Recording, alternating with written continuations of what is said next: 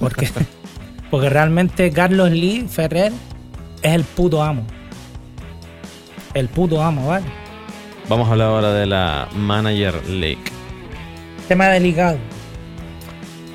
La mega abordé porque de las pocas cosas que me he ido contento ha sido eso. Porque yo dije, mira, si no me cogen, hermano, que sea porque hay alguien mejor.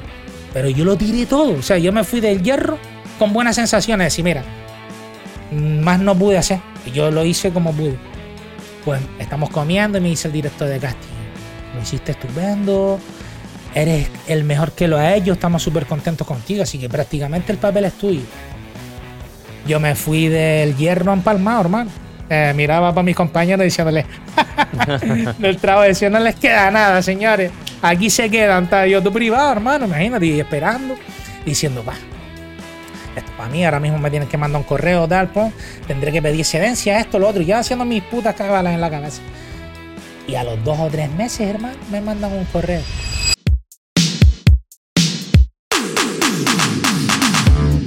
El lado oscuro.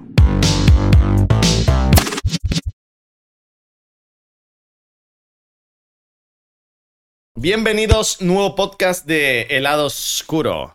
Hoy tenemos aquí al señor del multiverso. Eh, no hay nada que no haya hecho. Actor, youtuber, influencer, futbolista profesional en Canadá, eh, sí señor repartidor de beef, repartidor de Coca-Cola también me dijiste. Exacto. Bienvenido Carlos Lee, el antiguo puto chino o sigue siendo el puto chino? Mm, Ya no. de- dejé de ser el puto chino porque al tiempo de yo ser el puto chino bueno buenas buenas tardes primero que nada Eh, Nos acabamos de ver. Eh, llevamos un rato aquí, en verdad, así que estamos haciendo medio el paripé para que la gente no diga que mal educado. ¿tá? Eh, brother, dejé de ser el puto chino. Lo del puto chino era porque en la serie Malviviendo mi personaje era el puto y a mí en la calle me decían chino, ah, puto chino, una tontería muy grande.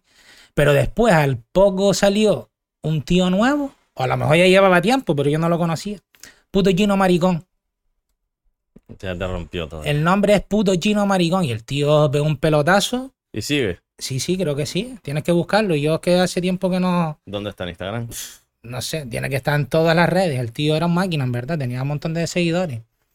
Y dije yo, niño, voy a empezar a quitarlo de puto chino maricón Puto chino maricón. y, y ser Carlos Lee. 87.000,8 seguidores.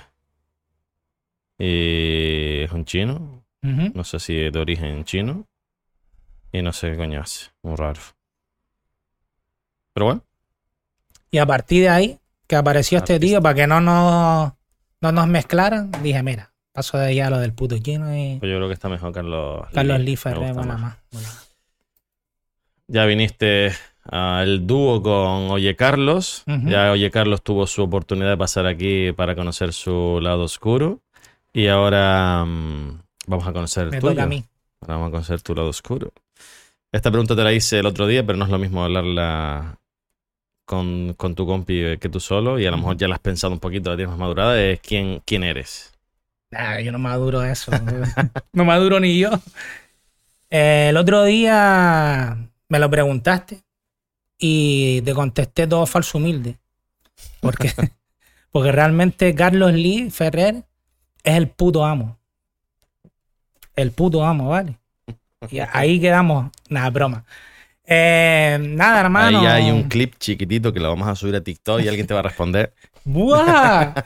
Mr. Beef, loco. Eh, hablaremos de todo eso, que hoy viene, él dice que no va a hablar mucho. Inviable, aquí tiene que contar vamos a ver. todo. Pues nada, tío, yo me considero una persona que, que intento hacer todo siempre, intento que siempre la gente que esté alrededor mía esté bien. Me gusta el cayondeo, me gusta ser burletero, me gusta sacarle punta al lápiz, siempre con respeto y siempre, bueno, siempre no, casi siempre. Hay veces que lo falta. Te vas encendiendo poco a poco, Sí, tío. tío, sí, un fosforillo. y Seguido, con el seguido. tiempo he aprendido, porque antes era peor. Antes con rápido, nada, ¿eh? antes era con nada. Pero nada, hermano, te digo, padre de familia, militar y con todo lo que has dicho, en verdad creo que de todo lo que has dicho no, no he sido nada. He, así- he sido Sí, ha sido intento, intento. No, sí lo has sido, sí lo has sido. Aunque tú no te lo consideres. ma- maestro sí. Liandre, El tema de lo viví. ah, ah, El podcast con los Carlos fue pre-partido de la Manager League, El lado oscuro. la gran Liga Manager League. League. Y. La Champions League mm, de fútbol. Que hablaremos, hablaremos un ratito también de la Manager League. Aprovecharemos aquí, tenemos a. que está todo un poquito más fresquito. Y sí, viví, viví a los. Viví al Carlos que se enciende rápido ahí con el pique de fútbol. Y eso que ganaron. Yo, madre mía, sí llegamos a ganar nosotros. La que se puede montar Soy ahí. muy pasional, hermano, pero en todo lo que hago soy muy pasional. Es más, cuando entré en la liga, una de las cosas por las que al principio dudé en entrar, que debería, haber- debería haberle hecho el instinto de la duda. Sí, ¿no? Yo creo No, que en todos verdad, en tenemos verdad no. un. No, en verdad no, hermano. En verdad no, porque al final. eh, Has sacado hemos- cosas buenas, ¿no? eh, muchas cosas no buenas. las digas, me las vas a decir después. Muchas cosas buenas. Bien, ¿de dónde sale? Pasas de el puto chino a Carlos Lee Ferrer. Tú no eres chino, tú eres del polvorín. Carretera de mata, cerca, al lado, prácticamente. Así que ¿de dónde viene Carlos Lee? Pues Carlos Lee, cuando yo empecé a hacer vídeos con David, que con David Sainz, que hacíamos, nos presentábamos a concursos de estos de dar. Lo típico cuando pones en la en los créditos Ah, los nombre nombres, tienes que poner, sí, es un nombre artístico. Pero viene de eso, de lo mismo, que a mí siempre me han dicho Gino. Lee es un apellido Gino. Y yo me llamo realmente Carlos Luis. El otro día hablamos de Carlos José. Eh, yo no, No dije nada. O si lo dije. no me llamo Carlos Luis. A, Carlos mí Luis. A mí el Luis nunca me gustó, loco. Nunca. Es más, a día de hoy algún amigo antiguo que de chico sí me decían Carlos Luis, Carlos Luis, Carlos Luis, eh, Lito Luis, me decía, mi tío me decía, bueno, mi tío me sigue diciendo Lito.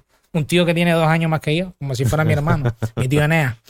Y, y eso, tío, y empezó por eso, porque a mí no me gustaba el Luis y cambiamos el Luis por el Lee, Carlos Lee, en honor a mi apodo, que era el chino. Una- Y, y David Sainz es David Sainz, no tiene David Sainz se artístico. apellida- Es Fernández Sainz Rosa. Su nombre es Fernández Sainz Rosa. David Fernández Sainz.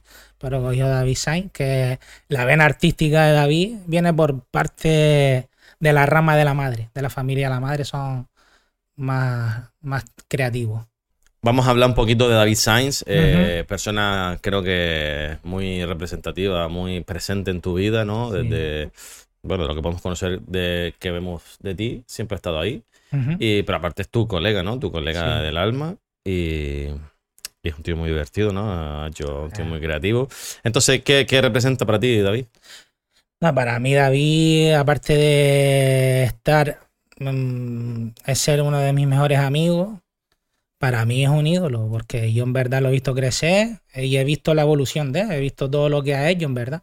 Y yo mm, creo que lo dije la otra vez, o no sé si te lo dije a ti, para mí David tiene un don, David tiene una chispa y un arte es muy rápido y tiene la mente para eso. Yo creo que él nació para eso, él nació para para crear, para, te lo comenté la otra vez, si estamos aquí ahora de tontería, él se inventa sea un sketch, un vídeo, cualquier historia, le gusta, un- es un poco un loco de, de su trabajo. Logro vivir de eso. Sí. Y tú lo intentas todavía, ¿no? Mm, Yo en verdad, yo estoy bien como estoy, hermano. A No ver, has terminado de creer. eh, no me lo he terminado de creer, pero tampoco, yo es que me he tenido también un par de desilusiones en el tema este de del gremio este y el mundillo este y al final también lo comenté la otra vez creo con el tema de la ansiedad de generar un vídeo mejor que el anterior y al final son situaciones que como yo no como ni vivo de esto pues son cosas que me he ido quitando de encima ¿Cómo, cómo inicias tú en este mundo de, de, bueno, vamos a decir, del arte, ¿no? De Yo internet. empiezo- ¿Cómo, cómo son tus inicios? Yo empiezo todo desde mucho antes de internet, eh, con 14, 13 años. Yo era el típico niño que estaba todo el día jugando al fútbol. David era un, de- David de mi barrio, son de tres edificios más para allá. Nos hemos criado todos juntos. Antes éramos una piña muy grande en el barrio, éramos muchísimos niños. Y hubieron muchas épocas, épocas de jugar al fútbol, épocas de jugar al béisbol, inventadas las normas. Eh, Yo eh, jugaba al béisbol con. Igual que nosotros, porque no existían los bates en aquella más época. fácil, tío. Y El era saltazo mucho más fácil. Encima nosotros mandábamos la pelota, una piba de mi, de mi barrio que se llamaba Eli, era la más fuerte en todo, loco. Fuerte en fútbol, tenía una patada increíble, con la mano mandaba la pelota fuera del barrio y encima eran una cuesta y debías tú corriendo para abajo a buscar la pelota. Y. Cuando todo eso era imposible conseguir, un balón de fútbol era Sí, ahora el de Catalón y Sí, un par de ahora cada uno tiene tres balones. Ahí si no bajaba el dueño del balón, no jugaba nadie. Exacto, tío. O te lo pedían, déjame el balón, decías tú, no, no, el balón es mío. A Y- mí no juego. Claro, cuando te ibas igual, te ibas, no dejabas el balón ni de coña. Te ibas para arriba con, con el balón. Y David era un pibe que no era muy de hacer deporte. Sí, estaba con nosotros, pero no era muy tal. Y él era más de eso, de tener que estar con la cámara. Pues yo me acuerdo con 14, 15 años, él ya hacía cosas con mi colega Pepe. Ellos dos eran más amigos, Pepe, él y un pibe que se llamaba Mario. Y ellos hacían más cosas. Yo era un poco más de, de eso, de jugar fútbol y tal. Pero ya después me unía a ellos, cuando a lo mejor no jugaba, me unía con ellos, tal. Y desde los 14, 15 años hacíamos sketch, hacíamos series, hacíamos tonterías, en verdad, con la cámara de David. Y ahí ya empezó un poco a llamarme la atención. Encima después David, ahora no tanto, tengo que concentrar mucho, pero en aquella época, si yo quería llorar, lloraba. Yo así me decía, David, a ver, llora. Y yo lloraba. O sea, me ponía a llorar, no sé qué, en qué pensaba, pero lloraba. Y eso para él fue como, yo, aquí tengo eh, un diamante en bruto, dentro de los que estábamos ahí. No, tampoco soy Mario Casa ahora. Pero y así empecé, hermano. Luego ya después, un poquito más serio, fue cuando sale YouTube, que sale 2005, 2006, a lo mejor, no me acuerdo, por ahí. Están en los inicios ustedes de YouTube. Creo que sí, tío, que hay un hay un, un vídeo que concur- concursamos en un- hicimos un sketch de un de un concurso que el vídeo podía durar solo un minuto o menos de un minuto. Y creo que lo ganamos. Lo ganamos no sé cintas de vídeo cosas de esas. Está, está ese vídeo. el especialista se llamaba. No sé si sigue hermano. No sé porque David quitó un montón de cosas porque es que hicimos un montón de cosas que a día de hoy dan vergüenza hermano. Eh, te lo voy a buscar aquí a ver si está. No me, tiene que haber mil millones de vídeos especialistas y todo, mi madre. ¿Cuánto- ¿Cuántos vídeos has grabado tú, tío? El especialista en YouTube. Dale ahí, Norpa, apúntalo para buscarlo ahí. Eh, mira, lo estaba buscando y dejé de buscarlo. Pues no sé, tío, porque en verdad también he colaborado con gente, yo cosas para gente. Ay, yo, yo he he, mandado a lo mejor, por ejemplo, es un poco spoiler lo que voy a decir. No, no, porque no es para mí el spoiler, pues es para David, para una serie que está haciendo en Amazon. Está ahora. haciendo ahora. Ya la terminó, ya creo que en abril la estrenan. Y ¿No puedes decir nada? No sabes si puedes decirlo realmente. No lo sé y tampoco se la quiero. no, no, no, por eso si no sabes. Bueno, no- hago, no, hago no, muchas cosas, por ejemplo. Yo, a ver, no- dilo. por Y ejemplo, si te lo quitamos, ¿qué vamos a David, hacer? David, no lo digo, pero digo otra, otra cosa que es muy semejante. David, por ejemplo, hace una película, ¿no? Sí. Y yo no puedo ir o yo no tengo ningún papel ni nada, pero la mamá me dice, ya, Yoyino, grábate haciendo esto, tal, tal, tal, y mándamelo.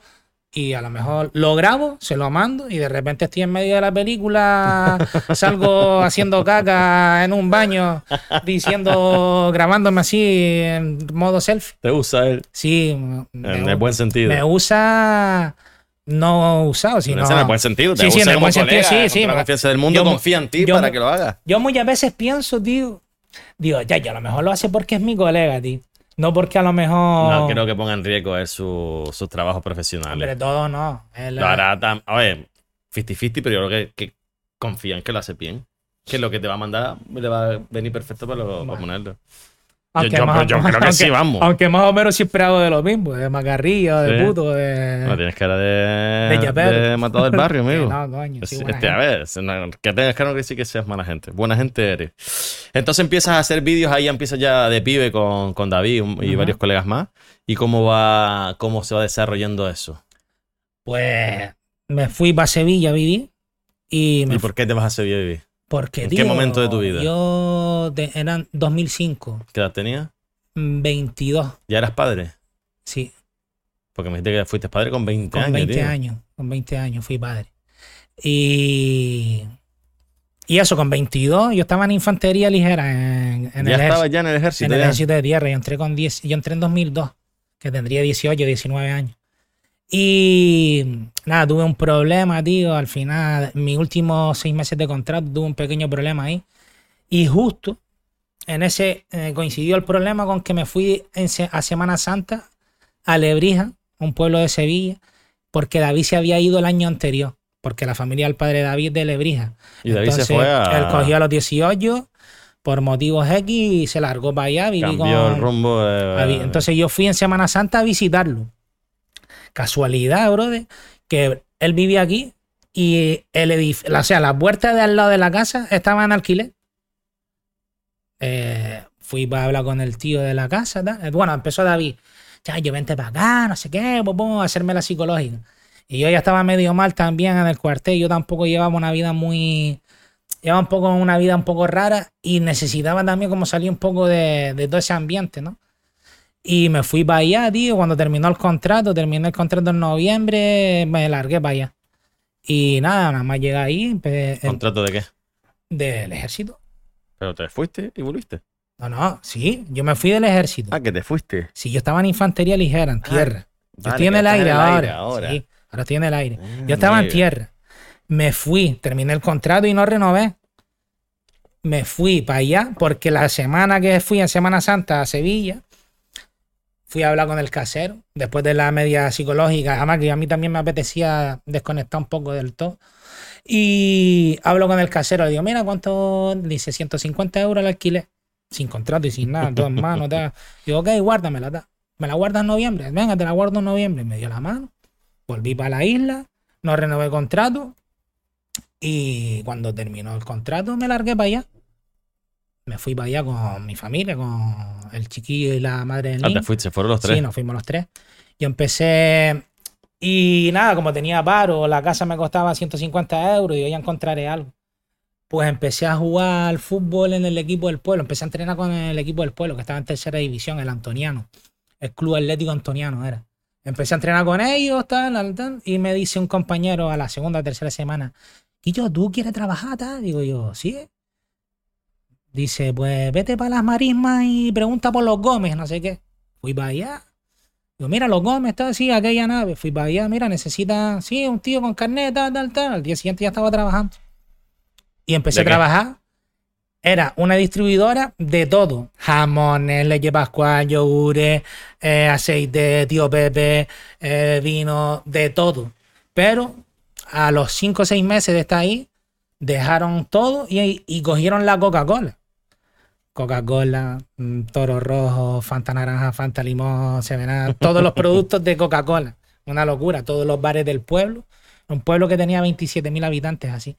Y todos los bares, todos los supermercados, toda la Coca-Cola que había en el pueblo la repartíamos nosotros. Y la verdad que fue una experiencia súper guapa. Y ahí empezó más o menos ya a hacer todo un poco. David se estaba dando cuenta en aquella época que lo que le gustaba, porque él trabajaba en un bar de camarero, que lo que le gustaba era eso, tal, y empezó un poco ya a creérselo, a ser un poco más constante, a hacer más cosas. Y me tenía a mí ahí. No, éramos él y yo.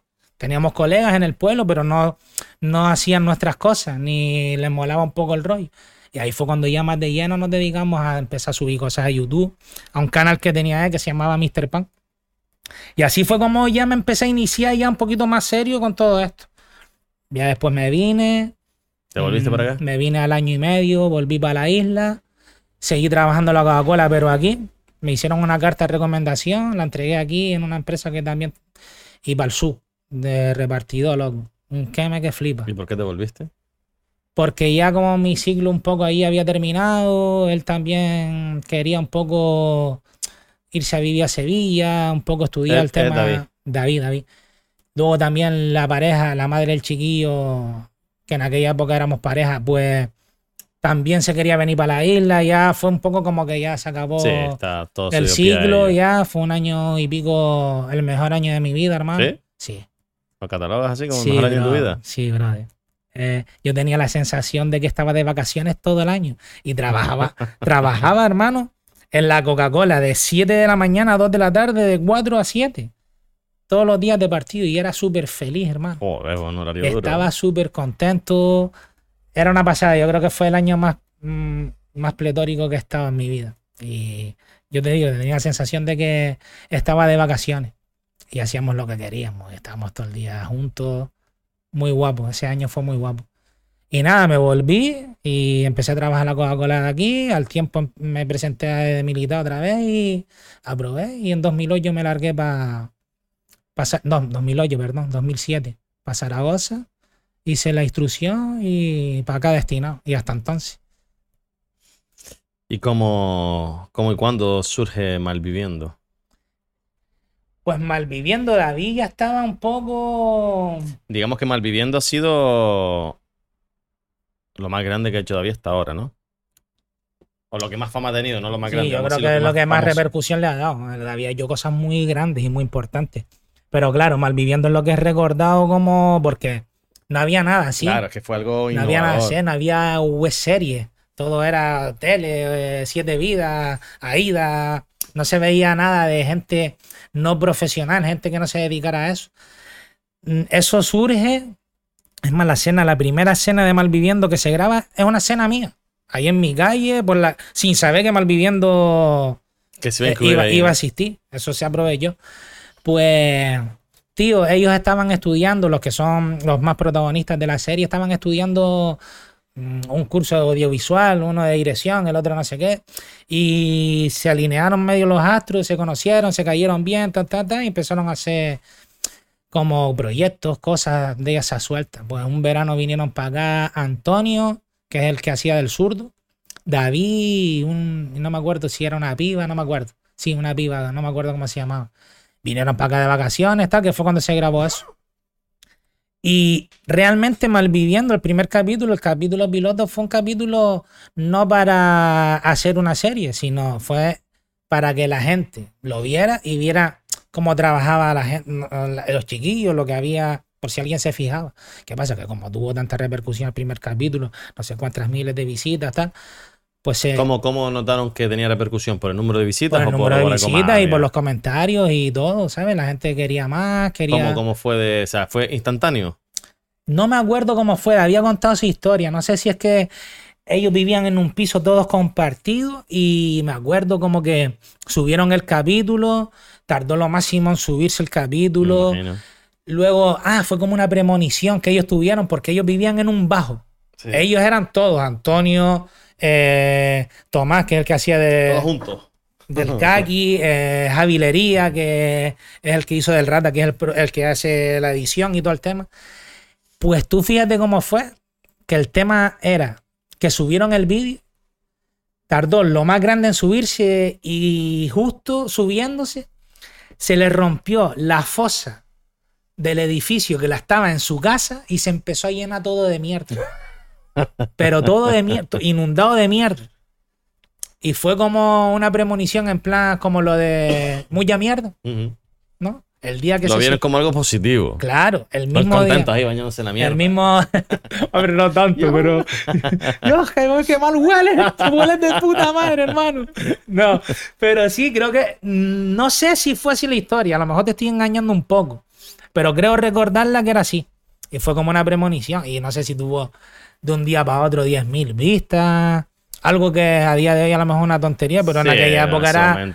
Y más de gente que no viene de, de, ningún sitio, sino de repente quiénes son estos. Sí, que no hay ningún famoso en medio que ya esto hizo un poco de filón. ¿no? Claro, encima de lo que iba el tema, los porretas estos, de dónde salieron, loco. pero, tío. Abrieron la veda ahí, ¿no? Abrieron la veda. Sí, sí, un montón de gente. Ahí ya empezó la gente a atreverse a hacer cosas. Sí, fueron un poco como los pioneros. ¿Y tú, tú eh, eras uno de los actores principales? No, no, no, no. Secundario. O sea, yo no la he visto. Así que no he visto Malviviendo. He, visto, he visto capítulos, o sea, he visto algo suelto, he visto en su, día, vi cosas sueltas, pero sí es verdad que pues mi hermano sí lo veía, mi hermano sí es que la veía, más te conoce ti, mi hermano, porque él veía Malviviendo. Yo ahí me cogí más crío, a lo mejor, y no, no la he visto, pero sí me gustaría verla. Deberías verla, porque una de las cosas que te va a gustar, o por lo menos que vas a ver, es la evolución, brother. Porque del primer capítulo al último es exagerado. Es exagerado la evolución que hay. Y la historia, la trama, todo cómo se enlaza. Después el Satu hizo una canción de Malviviendo, que es como la, la banda sonora de Malviviendo. Bueno, se llama Malviviendo. Y la canción, tío, va cantando. O sea, todo hilado. Los títulos de cada capítulo. Desde el 1 hasta el 30. Pum, pasando por capítulos por temporada. 10 capítulos por temporada. ¿Y tú qué hacías ahí? Yo tenía un papel secundario. Yo salgo en la primera temporada en dos capítulos, creo, en la segunda dos y en la tercera también otros dos. Y aún así es bastante conocido Sí, por porque eso, al ¿no? final el papel que yo tenía era un poco, yo al principio mi papel era de yapero. La primera temporada soy yapero. Y me busco la vida haciéndole pajas a los tíos, hermano. Imagínate. En la serie. Que quede claro. Después de la Coca-Cola no hice eso. No has querido seguir con el negocio. ¿Eh? No, no, que va, que- no, hombre, ojalá hubiera seguido con el negocio porque la evolución de mi personaje fue brutal también. Sí. La primera temporada soy eh, yapero. La segunda soy prostituto, pero de mujeres mayores. Ya de ancianas. Y en la tercera temporada soy el mejor productor de cine porno de Europa. Hostia, sí que, sí que Hermano, evolucionaste, ¿eh? De yapero hasta ser el fucking Qué puto crack, amo del porno, crack. del no por. ¿Y qué, como- y qué te, y qué te, como tú como actor, te veías bien, te veías suelto, te opinaban bien de ti? ¿Sabes qué pasa, tío? M- Con los años ha, ha sido un poco cuando me he ido preocupando por eso. Al principio me daba igual, porque encima también, como éramos personas que actuábamos y éramos todos colegas y en verdad ninguno era actor, como que te daba igual, como si no eres futbolista y te ponen a jugar con el Madrid. Si fallas un penalti de la pela, porque no eres futbolista. Si fuera ya dirías, hostia, tengo que marcarlo. Pero como no lo eres, medio te la suda, lo haces como puedes y como te la suda, lo haces bien. Pero ya cuando empezó a crecer el rollo y empezaron a venir ya actores de... Yo no he estudiado nada de interpretación, ni nada de eso, nunca lo hice. Y ya venía gente de, de estudio, gente que ya estaba en teatro. tal.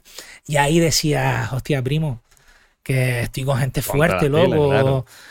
Y, y así fue un poco la, la impresión que tuve cuando, cuando actuaba. Te Digo, al principio me daba un poco igual, pero con el tiempo sí ya me empezó a importar. Sí, coño. eh, a lo mejor estoy haciendo el ridículo y me creo que soy un crema, ¿sabes? Me, Tengo que verlo. me creo que soy de. Niro.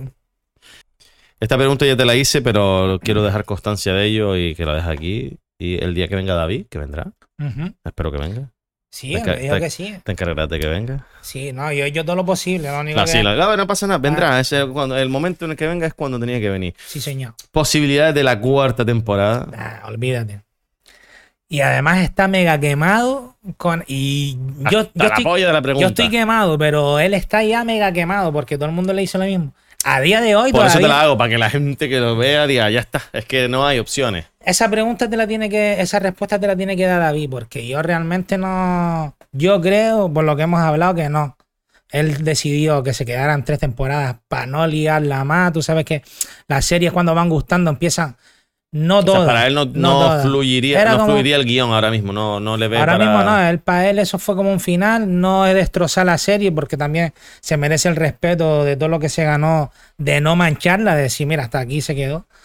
Yo no sé si en algún momento sacará un reencuentro, sacará... Él hizo un libro que se llamaba Forme y habla de, de- de malviviendo no sé cuántos años después. Eh, la historia es una historia de los Ah, personajes. él, escribe una especie de Sí, temporada 4, ¿no? Sí, sí. Una historia que pasa en la época de, de Malviviendo, como que se queda yo, pendiente. creo, yo creo que Hay- algún día pasará. Es que hay una escena en Malviviendo que dice. eh, empieza a hablar de una persona, forme, no sé qué, no sé cuánto. tal. Dice, bueno, en voz en off, algún día contaré la historia de Forme. Terminó la serie y no se contó la historia de Forme. Y la contó en un libro después. Dos o tres, cuatro, cinco años después. Cuenta la historia de Forme. Bien, si tú en la primera temporada eras pajero, Chapero. chapero, la segunda te acostabas con prostituto de, prosti- de gigoló de mujer mayores, mayor, el tercero eras productor de No por. Ajá. ¿Qué serías en la cuarta temporada? McGregor, hermano. Saliendo así por todos lados. Yo sería lo máximo, no sé. O en bancarrota, a lo mejor estaría metido en la mierda. Vete tú a saber los giros de la vida. ¿Tuviste la película de Gigolo? Claro. Otra, otra de las películas. Buenísima, buenísima. Este ¿Cómo? Es un chiquillaje, tío. De verdad. Sí la has ¿eh? visto, sí la vio, sí Ah, la te vio. Eso es un película. Esas son otras de las películas que. Exacto. Esas son todas las películas con Jim Carrey que me hacen reír todas. Sí, tío. Bombísimo. Tú sabes que ese vive, ese actor, no me acuerdo, no recuerdo el nombre ahora. Que es amigo de Adam, Adam Sandler. Ok, Siempre son un sale. grupo, son un grupo. Son un grupo. Claro, el de Adam Sandler, el de... Adam Sandler estrena película ahora en Netflix, por cierto. Pues- que sabe que le tienen como un contrato con Netflix. Sí. Fíjate que cada vez que Adam Sandler hace una película, Eso ese tío sale. Siempre un sale. cameo más Él y el sea. otro. El que. eh, El de la historia de Joe tiene- Warro, la vida de Joe Warro. ¿No has visto esa Sí, película? la tengo que haber visto, la he visto toda. Pon Joe el Guarro. Es una risa, hermano, la película. Si no la has visto, tienes que verla esta noche. La triste historia de Joe el Guarro, que es un actor. Es que no me acuerdo. Y el de la salchicha peleona también era del grupo de ellos, que falleció el tío. El guarro con G. Joe el Guarro. No, Google ni la, la sucia historia de yo. Esa. Vale. Joe Dirt. Eh, Es una Me nota 3,9 de 10.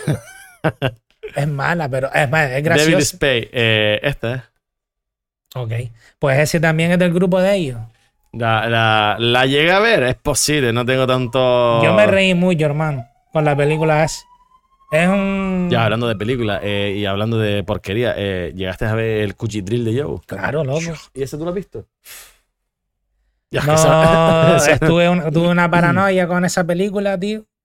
Porque a la mínimo que Yo, me el Cuchitril rozaba. de Joe. Eh, amigo, era un tío que convivía con las cucas en la casa. Pero con fleje de cuca. con fleje. Estoy lleno de yopa, hermano. Una locura. Era un asco. Yo estuve. Cada vez que me rozaba la Pero que cortina. encima eran cucas originales, no de dibujo, no, eran asquerosos. Yo la, yo la creo que yo la llegué a ver, pues eh, la llegué, sí, pero, sí, claro. pero es que es muy asqueroso, tío. Y yo mismo Irene. eh, las Sí. dos de Aventura. Hay películas muy graciosas. Qué películas más random, colega. Estaban guapas esas películas, tío. Estaban muy guapas. Bien, eh, Vamos. vamos. a seguir. eh, eh, eh, en tu trayectoria colaborado con Fleje de Peña en el panorama tanto canario como me imagino que sí, también gente de fuera, pero tiene eh, hoy vi un vídeo con gas, Sí. pero es un mini vídeo, Sí, sí, ¿no sí. llegaste a seguir más con él? o? No, con Gas y con. Ay, perdón. Con Gas tengo buena relación, som- somos colegas, nos conocimos mm, a partir de que salió Vine, nos conocimos y también un poco por- a raíz de, de David. No me acuerdo que él sale en algo, no sé si en algo de Malviviendo, en algo sale, no me acuerdo en qué. Y con Gas, bien, con Gas y con Naji, que son los que tal. Pues lo típico, nos conocíamos por redes, empezamos a hablar, tal, tal. Y un día que vinieron a Gran Canaria, pues lo fui a ver ahí a las canteras, ya hemos pasado un vídeo. Luego volvieron a venir, hice otros vídeos con ellos en Galda o en Sardina, fue. Y que estuvo guapo, que era como traduciendo, era como alguien hablando normal. Y yo traduciéndole a fleje de matado. Señores, ellos decían, señores, no se puede salpicar. Yo, señores, déjense de estar haciendo historias con el agua, ta", ¿sabes? Un poco así. Y súper bien, con ellos me llevo estupendamente. Son dos tíos, Nachis y, y, y Gas. Chis. Parece que. Nachis Nachis. y Gas son súper tíos estupendos. Yo me, me llevo súper bien con ellos. Y son muy buena gente. Y creativamente a Sí, mí me sí. gusta mucho lo que hacen. Son, tienen mu- muchísimo talento, Sí, tío, sí, un sí, montón de peña y con talento. Son máquinas. Estoy viendo el vídeo de Oliver, Oliver y Benji. Lo viste, tío. Eso. Yo. Quique ahí se marca ahí un. Quique se sale. Quique se marca ahí un, un Quique suyo, hace el papel guapo de Benji retirado. El tuyo es clavado porque parece que eres, eres el Oliver de verdad, tío. Oliver. Pues tío, la verdad que ¿Cómo surgían esas cosas? eso surgió. Yo tenía, yo soy un fanático de Oliver y Benji. Tengo todas las figuras, las originales de los de John T3, todas las figuras, todos los capítulos. Eh, pues salió una promoción en marca que todos los domingos te sacaban dos CDs o dos capítulos y cuando terminabas de coleccionar todo te daban una camisa.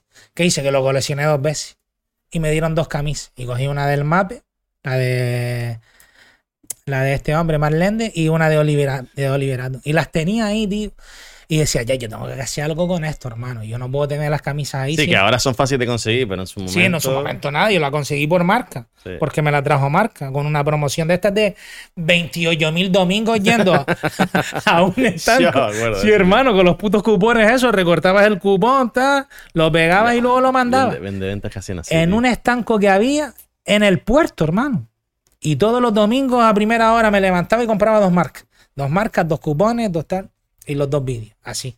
Y yo soy un fanático de Oliver y Benji, siempre, em, me flipa. Eh, pues nada, hermano, tenía esas camisas ahí, digo, mira, escribí una historia. Es más, la historia el otro día la vi, tío, en el Mac, hermano. En las notas del Mac vi el guion entero, bro. Así. Pues nada, me acuerdo que yo acababa de conocer aquí, que no, lo, no llevaba mucho tiempo de amistad con él, y quedé para desayunar. Le digo, brother, tengo esto. Pum. Le abrí el portátil, tal. Le gustó, le encantó. Y dice, yo, qué bueno, tal, tal. Aprovechamos que David vino de vacaciones unos días aquí a Gran Canaria con Tere. Y Quique le contó a Aaron Gómez. Creo que fue así la historia. Quique le contó a Aaron Gómez lo de la historia. Y Aaron me habla. Hermano, yo quiero salir ahí. Yo, "Ay, ¿Ya lo conocí, Aaron? también por redes, no personalmente no lo conocía. Y que a día de hoy me llevo estupendamente con Aaron. Para mí es un tío, aparte de creativamente, es un máquina. Me parece muy buena persona y, y él a mí me ha intentado ayudar muchas veces en el tema de del artisteo y tal. Y nada, ahí fue cuando lo conocí. Se vino él solo para acá, se pagó el su billete, tal, ¿sabes? No, fue más bien rollo colega y lo grabamos, hermano. Añadí, no tenía la historia de, de Aaron escrita porque en teoría solo estaba escrito para David, para Kike y para mí. Y cuando ya Aaron se quiso juntar, pues tuve que sacar a Julian Ross, que era el tercero más crema de la serie.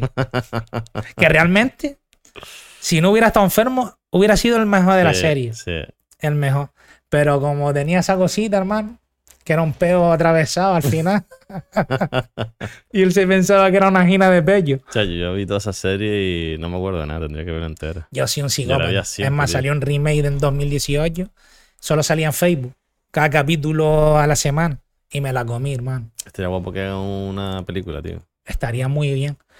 La harán y seguro. seguramente. A ver si algún loco de estos le. Pero así con todos los efectos como. ¿Ya viste la película que te dijimos, la de Shaolin Joseph? Te iba a nombrar ahora mismo ese, un poco así. Está Con todas esas cosas. Esta risa. Y confusión. Confusión. ¿Eh? Confusión, hermano. otro día, no sé por Confusión. con quién estábamos aquí que salió y este hombre no los había visto. Y yo, chachi, pero si eso es una puta Es maravilla. una risa, tío. confusión, hermano. Una hablando andaluz, otra hablando en gallego. Eh, pues. vale, y con, y con toda esta gente, una anécdota que recuerdas así divertida. Miles. Mm, Pues no sé, ahora mismo me dejas en blanco, tío. Si me acuerdo de algo a medida que vamos hablando, te lo digo, pero te lo he dicho un montón de veces, hermano. Yo no soy una persona que si me dices qué color te gusta, te lo voy a decir. Ahora, si vamos hablando, te digo, yo, mi color preferido es el verde. te lo juro, hermano. Hiciste también podcast con jirafas. Sí, sí, fue También me imagino que idea de David. el primer podcast. Sí, era una cosa que él tenía con. David es el pionero en todo, ¿qué? Sí, David es, Lo ve antes de nadie. es un visionario, es el cancerbero de, de la Imagino audiencia. que también de cuando se animó a lo primero y era yo, cualquier cosa que se me ocurra, tiro para adelante. yo no sé si asistían los podcasts. Yo el primero que vi fue el de y yo también es que yo soy un poco que paso un poco de todo, ¿sabes? No me entero de las cosas hasta que me las dice. No soy un tío tampoco curioso para investigar. A mí un poco me la pela, No, ¿sabes? pero jirafa. Jirafa fue una pasada. Jirafa sí, fue Sí, es de los primeros. Más algo raro cuando yo lo vi. digo, ¿Qué coño es esto? Qué raro, ¿no? Mm. Era algo súper diferente. Nunca, nunca se me ocurrió ni a consumir un espectáculo de eso. Pues Jirafa estaba con. Creo con algo de la primera de la televisión española. ¿Cómo se llamaba, tío? No me acuerdo. En algo que tienen ellos ahí. Y estaba patrocinado por eso. Y Jirafa fue una pasada, hermano, porque para mí Jirafa, aparte de estar con dos megatitanes de, del mundillo, eran chisteras. Eh, cuando nosotros anunciamos lo del tema de Jirafa, era solo una actuación. Era un viernes se vendieron las entradas en 15 minutos, creo que fueron, cuando salió todo el tema a la venta. 15, media hora, no te, te voy a engañar si te digo el, el tiempo que fue. Pero nos preguntaron, mira, como esto se vendió ya todo, ¿quieren volver a hacerlo mañana? Y, y lo hicimos dos días seguidos en Chistera. Y ahí teníamos ya una relación buena con Manolo, no se dio el rollo. Y fue una pasada, hermano. La primera se grabó. Jirafa se grabó uno solo. Pero es que el segundo, el segundo fue una puta locura. ¿No hermano. se grabó? No se grabó. ¿No se grabó? No se ¿O grabó. no se sacó? No se grabó. No jodas. Solo tío. se pagó la producción de el viernes, la del sábado no. Pero eso quedará entre el público y nosotros, hermano, porque fue mega épico, ¿vale? Fue una puta locura. Chayo, bro, no sé si lo puedo. Bueno, no lo voy a decir. Dilo y si no lo Que no, contamos, cabrón. Venga, lo Conté mi primera paja ahí. Imagínate, hermano. Esto no lo puedes poner. Esto no lo puedes Sí, lo vamos a poner. Sí, lo pone, que me vas, a meter la, nada. me vas a meter la mierda. La Oye. primera paja que me hice en mi vida, la primera vez que me masturbé, lo conté allí. Y un montón de cosas que salieron también que, que fue muy loco, hermano. Solo hay recuerdos de la gente que está ahí, nosotros. Muy loco. Fue, fue una locura, en verdad. Y menos mal que no se grabó. Ay, si no, nos hubieran eliminado ya de todos lados. Después de, todo lo que hiciste, seguir con la interpretación, tuviste más oportunidades, saliste en más sitios. Mira, bueno, cuando, cuando hicimos Jirafa, yo estaba un poco ya desilusionado con el tema y yo no le había dicho nada a nadie. Pero en mi interior era como lo último que yo iba a hacer artísticamente, me iba un poco a desvincular de todo, iba un poco a desaparecer, ¿no? Y en mi interior no se lo había dicho nadie. Mira, hago Jirafa y me despido de este mundillo a lo grande. O sea, gané el balón de oro y me retiro. ¿Qué pasa, bro? Para que tú veas cómo son las cosas, hermano. Yo ya estaba desencantado de todo y había medio tirado la toalla. Pues a los dos o tres meses de hacer el tema de jirafa, me llega un correo. Pum, pum, pum. La serie del hierro. Que se habían puesto en contacto con David porque le habían preguntado por mí, que me habían visto en un spin-off que hicimos de Mambo. Creo que fue de eso. Y les gusté. Y David le dio mi contacto y los tíos me hablaron. Y para mí fue como, yo es loco, ahora justo que lo dejo, aparece esto. Que si hubiera salido, hubiera sido lo más grande que yo había hecho. Además, yo ya me. Yo fui fanático de la, de la serie El Hierro, me había comido la primera temporada, era para la segunda. Me había comido la primera temporada, hermano.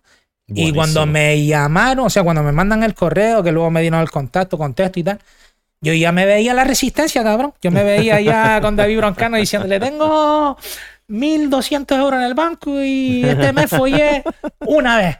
Eh, Yo pensaba ya en eso, yo, yo me veía ya, yo, tío, después de tantos años, tu puta recompensa, da, cuando no te lo esperaba, cuando ya... Fue un poco así, ah, yo me lo Sí. tomé un poco así. Hermano, voy para el hierro, pido un día, de un día de, un día para otro fue esto. Pido el día en el trabajo, me lo dan sin problema. Encima, a quien se lo pido le flipaba el hierro, le digo que es para el hierro, bah, bah, sin problema, ni asuntos propios ni nada, lárgate. no pedí nada, hermano. Y me fui para el hierro, me pagaron el billete. ¿no? Fui para el hierro y fuimos tres personas.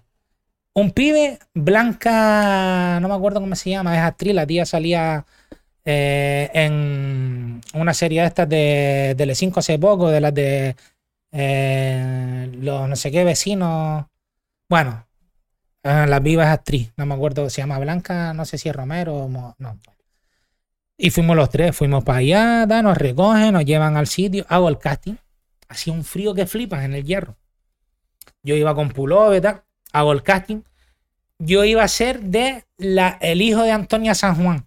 Antonia San Juan eh, desaparece de la serie y su hijo hereda todo lo de Antonia San Juan, que Antonia San Juan era como una mafiosa, una narco, ¿no? Ajá. Y yo iba a heredar todo el imperio de mi madre. Y era una trama, o sea, tenía un papel muy importante. Y No nada, pasa ti- nada, no, no, no cambias tú, ¿no? ¿Eh? De narco ibas ahí. Sí, sí, sí, lo mío, ya te digo, estoy encasilladísimo, hermano. Pues cojo, tal, tiro el texto, pum, pum, pum, me dicen los, el los dos directores, estaba el director de la serie, director y directora de casting. Me dicen, bien, bien, tal, tírala otra vez. La tiro, pum, pum, pum. Vamos, mejor, tal. Vuelvo a tirarla, la hacemos tres veces. Termina. Muy bien, no sé qué, tal, tal, súper contentos conmigo. Y hago así, me remango las manos, hermano. Y me dice la directora, eran gallegos, dice, ¿qué llevas ahí? Digo yo, no, tatuajes, tal. Dice, haberlo dicho antes, joder. Quítate la chaqueta. tal. Me la quito y vuelvo a tirar la misma escena y ya. Digo, mira, tengo unos anillos, tengo unas cadenas en la bolsa. Póntelo todo, tal. Cordones, tal, anillos, esto, lo otro. tal. Así más matado, tal. Y hago la escena, la mega abordo.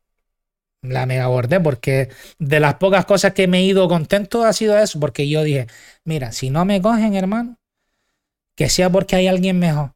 Pero yo lo tiré todo, o sea, yo me fui del hierro con buenas sensaciones y mira, más no pude hacer, yo lo hice como pude. Pues estamos comiendo y me dice el director de casting, lo hiciste estupendo, eres el mejor que lo ha hecho, estamos súper contentos contigo, así que prácticamente el papel es tuyo. Yo me fui del hierro empalmado, hermano. Eh, miraba para mis compañeros diciéndole, del trabajo, decía, no les queda nada, señores. Aquí se quedan, está yo tu privado, hermano, imagínate, y esperando, diciendo, va, esto para mí, ahora mismo me tienen que mandar un correo, tal, pues, tendré que pedir excedencia, esto, lo otro, y ya haciendo mis putas cabalas en la cabeza. Y a los dos o tres meses, hermano, me mandan un correo. Que gracias, tal, pero que habían elegido a otra persona, pum, pum. Encima no era ni canario el tío, mira. Y yo, hermano, Bajón, total. mm, eh, o sea, lo que había sentido antes de la serie, antes de que me llamaran, lo sentí por 100. Pero por 100 ahí que sí que dije, Desilusión. ya está, ya, si no salió, esto no es para ti, primo. Olvídate. Y poco medio desaparecí y tal. Pero siempre he estado ¿Y, haciendo y cosas. qué tal el papel del que cogieron? Yo qué sé, hermano, y a mí no me gustó. Sí. Es más, no, no, no decía gilipollas, pero yo pensaba, yo lo hubiera yo mejor. Yo cada vez que veía la serie decía, yo lo hago mejor, cabrón, que ese tío. Pero bueno, hay que aceptar las cosas como vienen en la vida y no me cuadró y quizás me hubiera salido peor. O a lo mejor, imagínate que no me hubiera salido bien al papel, hubiera sido por, en vez de por 100, por 1000. De decir, hermano, yo hiciste el ridículo.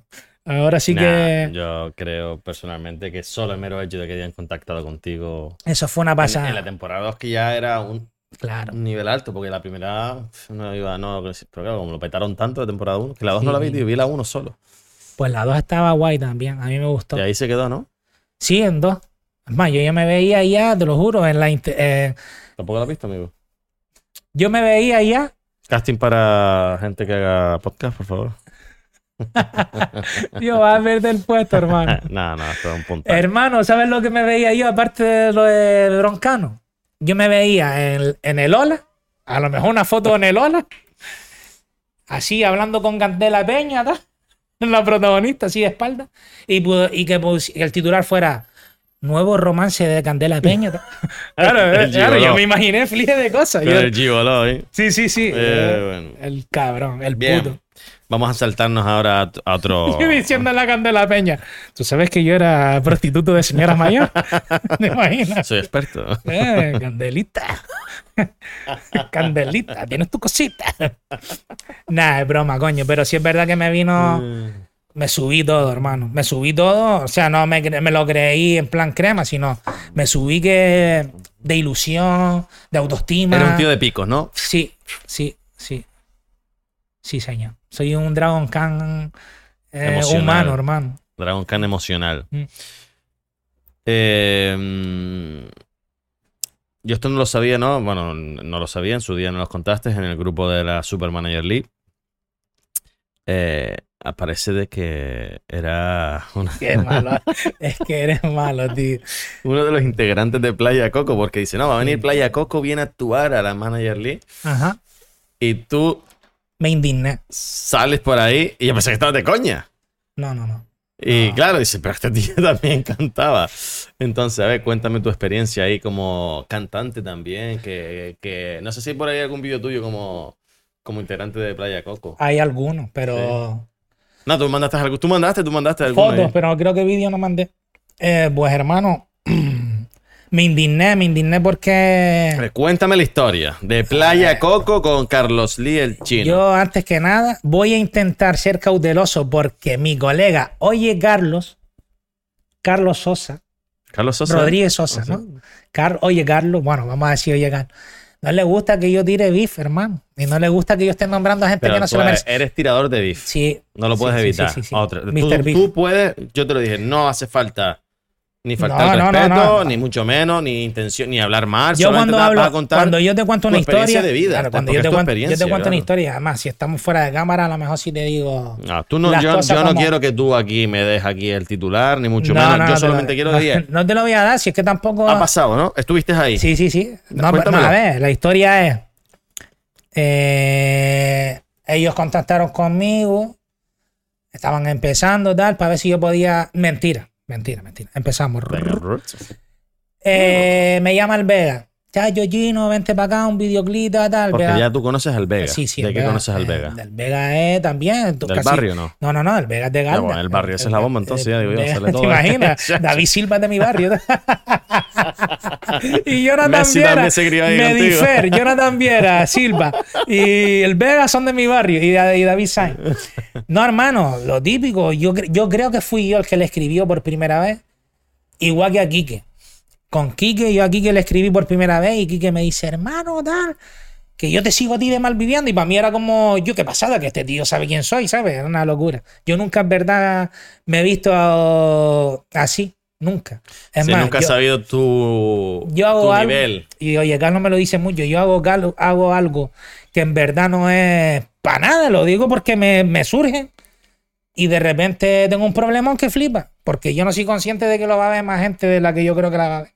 Eso me pasó a mí con la entrevista de Canarias 7 de la Manager League. Es cierto, Hablé coño. y empecé a salir por todos lados. y hostia, así Es son. que fuiste tre- trending topic. me, trending topic, hermano. me mandaron la historia Y a mí, 300 veces. Todo el mundo mandándome. Le digo, y y todo el mundo digo, Coño, tío. que solo me llamaron. Yo hablé. Pero porque soy así de natural, yo hablé, dije lo que me pasó, pero también fui cauto y fui cauteloso, Claro. no quise tampoco. Pero luego hablaremos de eso. Eh, pero bueno, me, me, me acabas de decir si me recuerda eso. Vale. Con Quique Pérez también y con el Bueno, Vega. lo del Vega, yo creo que fui yo el que le escribió al Vega un día, le dije, ya, yo hermano, me encanta lo que hace, ta, ta, ta. Ya hecho el puto, tal, tal, tal, tal. Pues la gente también me conoce. Y así fue. Empezamos a hablar, empezamos a hablar, nos dimos los números. Un día fui para su casa, quedamos, tal, tal. Y poco a poco. ¿Tocaron bueno, unos temitas juntos? Sí, Ah, no puede faltar. y me explicó un montón de cosas, me pasó unos programas de ordenador super tollos de 700, 800 pavos, ahí medios piratas, tal. ¿Sabes? Tuvimos muy buena conexión del principio. Y, y fui eso, me llama al Vega, fui a un videoclip del Vega. Y ahí conozco a- al líder de Playa Coco. Pues nada, súper buen rollo, tal, tal. Yo un poco a mi bola ¿Lo conoces allí? lo conocí allí. Lo conocí allí en la grabación. Pues al poco él contacta conmigo. Mira, tal, que vamos a hacer un videoclip, queremos que sea el protagonista, tal. ¿Cuánto nos cobra? Digo, hermano, yo no te cobro nada. Ustedes están empezando, son paisanos, tal. Y pues yo les echo una mano en lo que yo pueda. Tampoco soy aquí eh, Mario Casa, lo que te dije antes, pero bueno, en lo que pueda ayudar, les echo una mano. Así empezó todo. Fui a las canteras, hermano, las hice todo el puto día ahí metido grabando una puta mierda de canción, porque era una puta mierda, pero bueno, Porque era una puta mierda. porque no, era, no molaba, no, ¿No te gustaba? No, no me gustaba y no iba a ser viral ni llamaba ni nada. Bueno, pues y ahí a partir de ahí empezaron a llamarme, ya empecé a tener con el, este hombre un poquito más de amistad, me llamaba para cenar, pues yo en ese momento también estaba pasando un mal momento con mi pareja y un poco también necesitaba estar un poco desconectado, tal. Y así empezamos a hacer amistad. ¿Qué pasa? Que un día cogieron, cogieron y me preguntaron si, ¿por qué no cantaba con ellos un día? Empecé a ensayar con Eh, ellos. ellos, ellos siempre siendo los dos chicos que no, estaban- eran cuatro. Eran cuatro era- cuando te contrataban contigo, eran cuatro. Conmigo eran, creo, eran eh, Molina, que es el cantante que sigue actualmente, Rafa, que es el que se llama ahora Faé, eh, Yaco a la guitarra, Néstor era el bajista y Ale era el batería, eran cinco. Y luego yo colaboraba, no llegué a ser integrante del grupo, pero sí es verdad que ya pasaba mucho tiempo con ellos. Y nada, brother, eh, empecé a cantar con ellos, empecé con ellos, súper buen rollo, yo ya los consideraba amigos, no gente del mundillo. Y nada, y me, me empecé a sentir utilizado porque me empezaban a llamar solo para cantar a sitios donde a lo mejor yo no soy un ídolo de masas, pero sí es verdad que a lo mejor la gente iba a verme y ya iba más gente a, a ver a Playa Coco. Entonces fue un poco así. Y luego cuando tocaban en sitios cremas no me avisaban.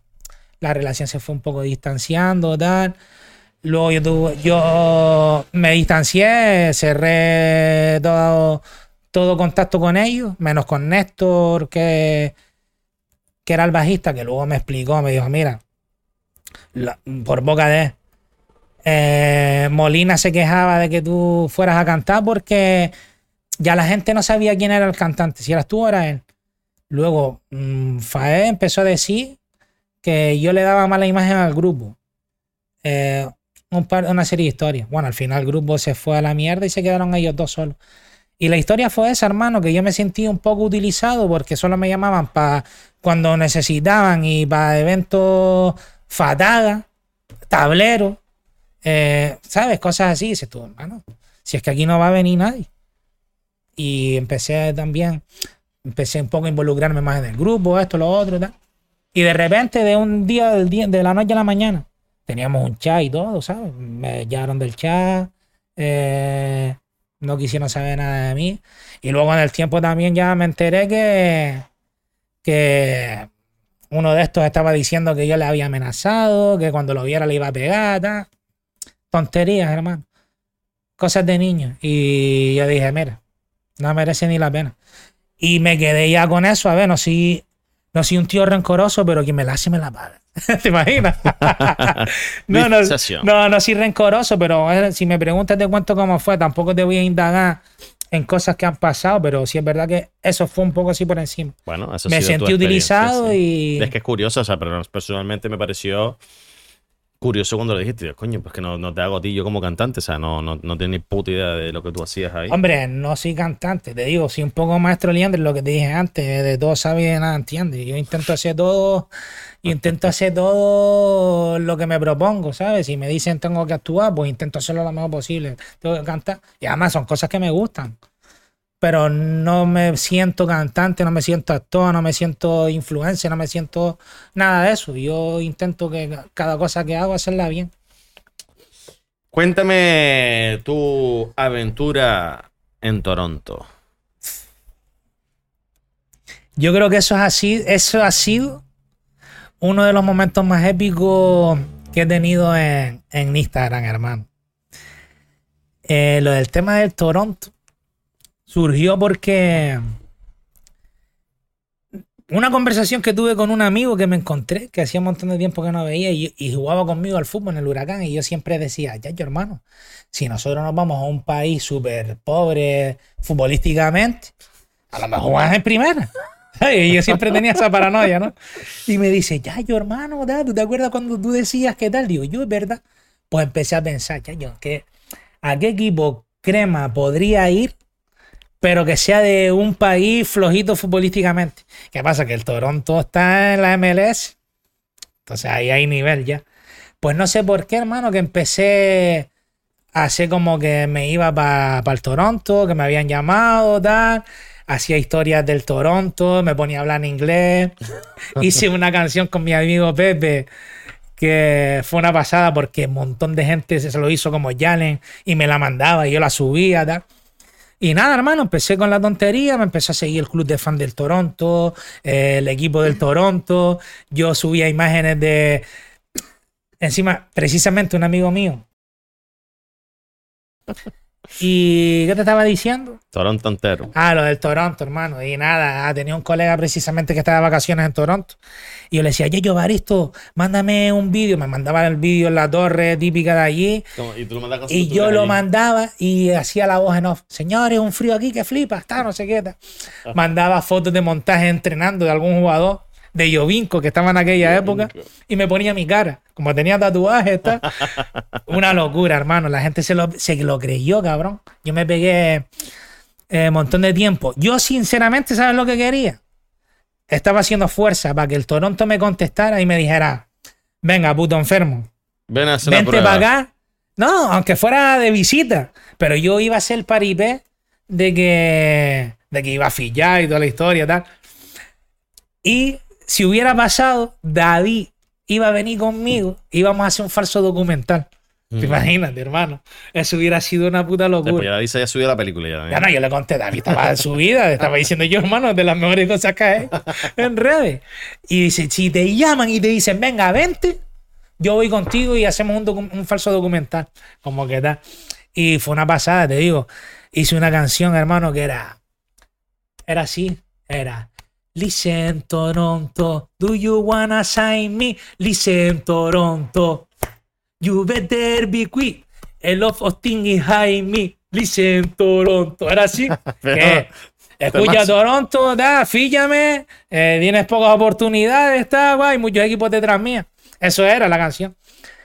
Que la hizo, la hice, a ver, yo no sé inglés, pero la hice con mi colega Pepe que venía de vivir en Irlanda siete años. Y hermano, la subí y empezó todo el mundo, pero todo el mundo te estoy hablando de más de 50 yalen de eso. Y me los mandaban y yo los compartía. Y fue una flipada. Es más, hasta Isco.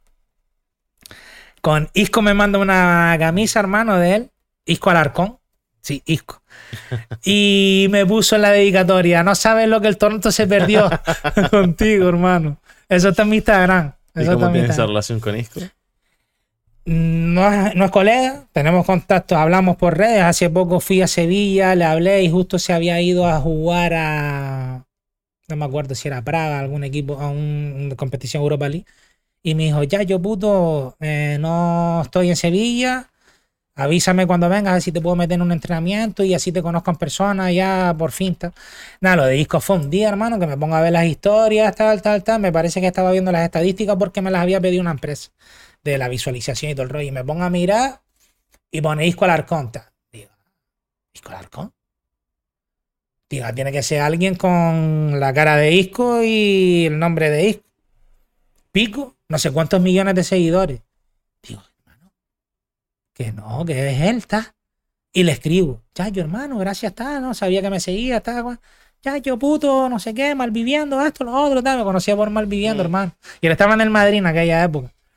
Y nada, y cogí un día y lo reté. Digo, ya, yo hermano, si le doy al larguero, me manda hasta pum pum. Y me contesta, comparte la historia. Me contesta, me pone, en ese campo es muy facilito la rosca, mejor en Valdebeba. Hasta yo ya me veía otra vez. mi vida, porque después, hermano, me dices que si mi vida es una... eh, claro, cabrón, tú imaginas, no, en Madrid no, pero yo me veía otra vez en Valdebeba tirando un córner haciéndole a Zidane. Sisu, ¿qué? ¿Has visto el toque que tengo, hermano? Por eso mi vida es un constantemente picos y bajadas. Porque eh, me ilusionan con cosas que después no pasan. Pero no es culpa mía, hermano. Yo pongo, de mi parte. Pues así fue, brother. Eh, lo reté, no pudimos hacer reto en persona. Y él directamente me mandó dos camisas. Una para mí y otra para mi hijo.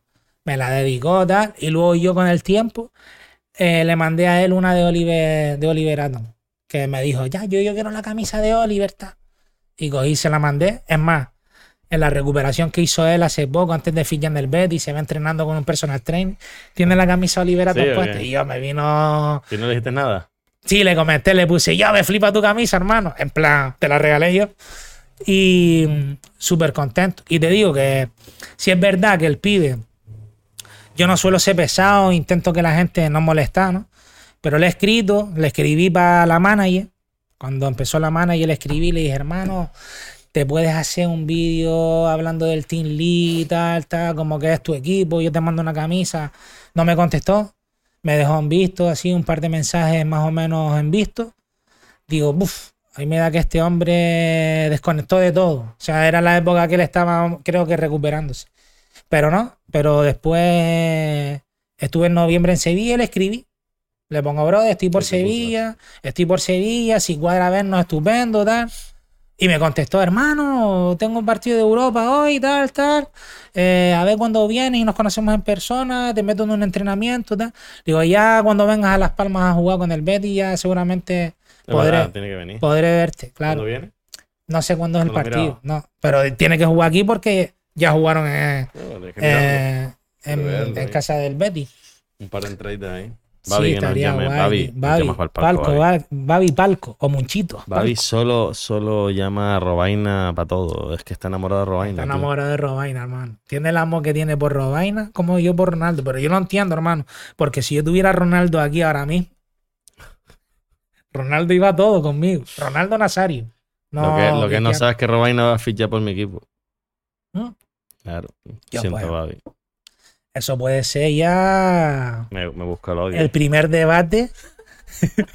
puede ser ya. El que le quite a Robaina a Babi Dios. ¿Y, Roba- y, y Robaina seguiría a otro equipo?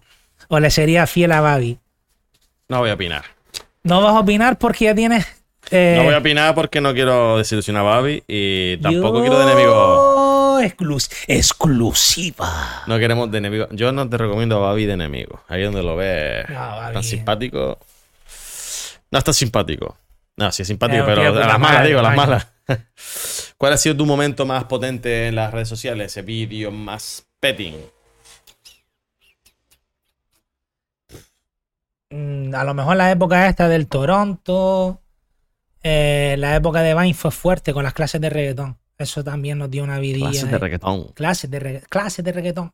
Que lo hablamos el otro día, creo. Ese fue el momento a lo mejor más. ¿Cuántas clases de reggaetón hicieron? Buah. Yo creo que hay más de 10. ¿En serio? Porque hicimos. En un día hicimos 4 o 5. Y luego ya, a lo mejor al año siguiente, hicimos otras 4 y 5. Y luego hicimos un vídeo un poquito más largo, Los Agentes del Flow. Los Agentes del Flow. No lo he visto. Está en el canal de David. Y éramos como policías de Flow. da. Íbamos por la calle eh, deteniendo a la gente que no tenía Flow. o explicándole cómo tenían que tener Flow. Una bollada, hermano, pero... Es que se puede hacer tantas cosas, ¿no, tío? Si te lo propones, tienes tantas cosas que hacer. Pero um, mi impulso es David, tío. David es el que me. Yo tengo redes sociales por David. Yo he salido en cosas por David. Yo es por él. Porque él ve cosas en mí que yo no las veo. Si fuera por mí, yo no haría nada. Bueno, ahora tu, tu impulso es Oye Carlos. Ahora sí. O sea, ahora es porque verdad. David está fuera. hombre, a ver, hombre, si David, David lo, que está haciendo Oye Carlos conmigo, o lo que ha hecho Oye Carlos conmigo, que es animarme, es hacerme ver cosas que yo no veo en mí. Y eso David lo ha intentado muchísimas veces. ¿Qué pasa? Que como hay mucha distancia, no lo noto tanto, pero sí es verdad que desde el primer momento que conocí a Oye Carlos, eh, ha habido súper buena conexión, súper buena sintonía, nos parecemos muchísimo, tenemos un humor muy parecido, somos Piscis los dos, nos llamamos Carlos, ¿sabes? Como Dios loco, eh, estábamos predestinados. Tal. Y Carlos conmigo ha sido eso, ha sido una persona que me ha animado mucho, me ha intentado hacer ver cosas que yo no veía. Y también fue igual que el Vega y fue igual que tal. Fui yo el que le, el escribí la primera vez. Mm, Lo empecé a seguir viendo vídeos del Carapán y me la partí, hermano. Yo decía, yo, este pibe está muy loco, tío. Y me gustaba lo que hacía y un día le escribí y lo mismo. Coño, puto, yo he visto tus vídeos, no sé qué, no sé cuánto, tal. Tuvimos una relación online. Un día quedamos, nos fuimos a desayunar a la ballena y me regaló una camisa, súper guay, en verdad. Y yo le regalé otra, otra camisa, casualidad.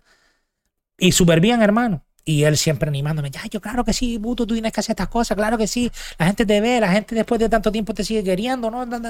Y un poco así. Y yo con él también, a ver, yo, para mí él es un crack. Él es un crack y ojalá, ojalá termine de consolidarse como cómico, como influencer, como artista, porque el pibe se lo merece, tiene, es muy creativo Mm, de talento, sí. y, y se lo merece, hermano. Y además que es una de las cosas que a él le gustaría hacer en la vida, dedicarse a, a esto y ser su propio jefe. Y ojalá lo consiga. Para mí, oye, Carlos ha sido pieza fundamental en mi vida en el último año y medio, dos años. Y te digo, ha sido una conexión brutal, así, súper y súper rápida. Natural. Sí, ¿Qué persona sigues en, en Instagram que no te siga a ti? Que lo tengas ahí fichado. que me siga, que no me sigue. Un montón de gente, ¿no? No, personas que tú sigues y este cabrón no me sigue. Pues no sé, pero sí te voy a decir quién me dejó de seguir. Ah, vale, también. Que me dolió. Tu, gran unfollow. Yo sí, loco. Ese, ese puede ser una pregunta, ¿no, Norbert? ¿Cuál ha sido tu gran unfollow? Yo, hermano, me dolió Fleje. Al principio me ha dado igual, pero porque tenía relación con él, no es mi colega, pero lo conocí en un concierto, estuve con él en el backstage. No será tu Toturán. No. Hicimos buena, buena amist- bueno, buen rollo. No, somos, no éramos colegas. Interactuábamos en redes, nos seguíamos, tal, tal. Es más, cuando yo hice lo de Toronto, él subió un vídeo en sus historias diciendo señores, déjense decir tonterías, mi colega el chino vaya a Toronto, ya está todo firmado, ta, ta", dándome apoyo. Cruz Cafuné, hermano. Cruz y Cafunote. Cruz Cafuné. Súper guay, súper buen rollo, hablábamos de vez en cuando, tal. Pues de repente, no sé por qué, hermano, me di cuenta que no me seguía. Y pensé, ya, ya habré yo algo, habré dicho algo, tal. No le pregunté, o no sé si le escribí, pero me quedé ahí, seguí siguiéndolo, porque no tampoco me gusta lo que hace, aparte de que si no tenemos relación, para mí me parece que es un puto máquina la música. Me flipa, ¿vale? Cruz, Cruz Cafuné me parece un pedazo de artista de, de a cabeza. Y nada, hermano, y, y luego tenía una canción, yo escucho mucho su música y tenía una canción que dice, hice un par de unfollows para salvar mi vibra. Y ya me rayé más. Dije, dije, loco, estaré haciendo yo cosas que a la gente le esté dando mal rollo.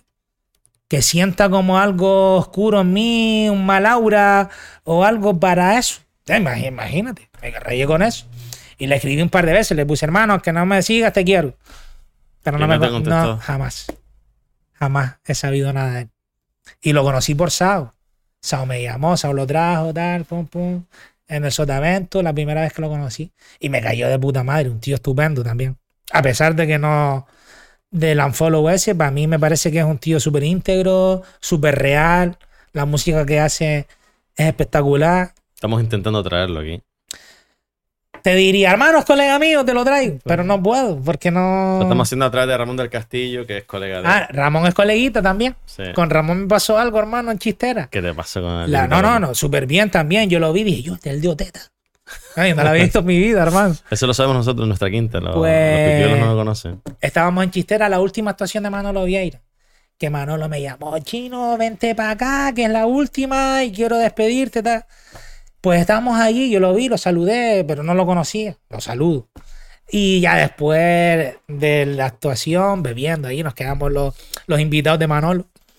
Me dice, hermano, yo te sigo a ti, te veo en redes, tal, cual". Digo, ya, y esto que te queda un poco en plan. Yo, pues yo a ti no, ¿sabes lo que te digo? Y empecé ahí medio escondida, tal, ahí, diciendo, yo, Ramón, Ramón del Castillo. Seguir también, digo, oh, me sigue, loco. Estaba ahí, ah, pum, seguí. Ahí fue. Es, es un buen tío. Nada, es buena gente. Es, Es buena buen gente. tío, de todas formas, creo, creo que por medio de Sao también, también a lo mejor se puede localizar. Sí. Es amiguete de Sao. Si Sao es. Sao el, es- el el fucking amo, hermano. No, con Sao, Sao- con Sao vamos a hacer algo muy guapo. ¿Qué Con- te diré ya? Con pues- Sao vamos a hacer algo muy chulo. Que el lado oscuro no a que eso en el podcast. Haremos un par de cositas chulas. Vamos a ir a tu lado oscuro. Eh, repartidor de beef oficial. Y el que no sepa qué es repartir beef es repartir mierda, eh, meterse con la gente. Eh, no es que Carlos sea un tío que le guste la polémica, es solamente que es un tío que dice las cosas como la piensa. No tiene mucho filtro. Pero a veces eso es un problema. Suele ser un problema. Porque la gente no se toma bien las cosas. Normal. Y yo no las digo. no, brother, porque si a mí me dicen, a mí las cosas que hace el chino no me gusta, eh, no hace gracia, y ahí, hermano, te voy a obligar a reírte de mis cosas. Yo No, entiendo. yo no creo que se eso. Se trata de que, de que entras, entras tú rápido al juego. Te gusta entrar al juego. No me gusta, hermano, pero sí es verdad que me. Pero entra, Cuando escucho veo cosas que no me gustan, las digo. entra. No siempre. No es una opinión. No, no, no, Eh, no, no, siempre. no, siempre no entrará. No siempre, hermano, porque con el tema de la manager me he mantenido al margen de todo. No he entrado Por- en nada. por- por otros motivos, por otros Y motivos. podría tirarle beef ¿A quién? ¿Solo a uno? a dos o tres personas. ¿En serio? Sí. Ay. No, a una o dos. Van reduciendo, no, porque en verdad los managers son tíos ¿Y a quién puedes tirar beef de la manager? Aparte de al susodicho.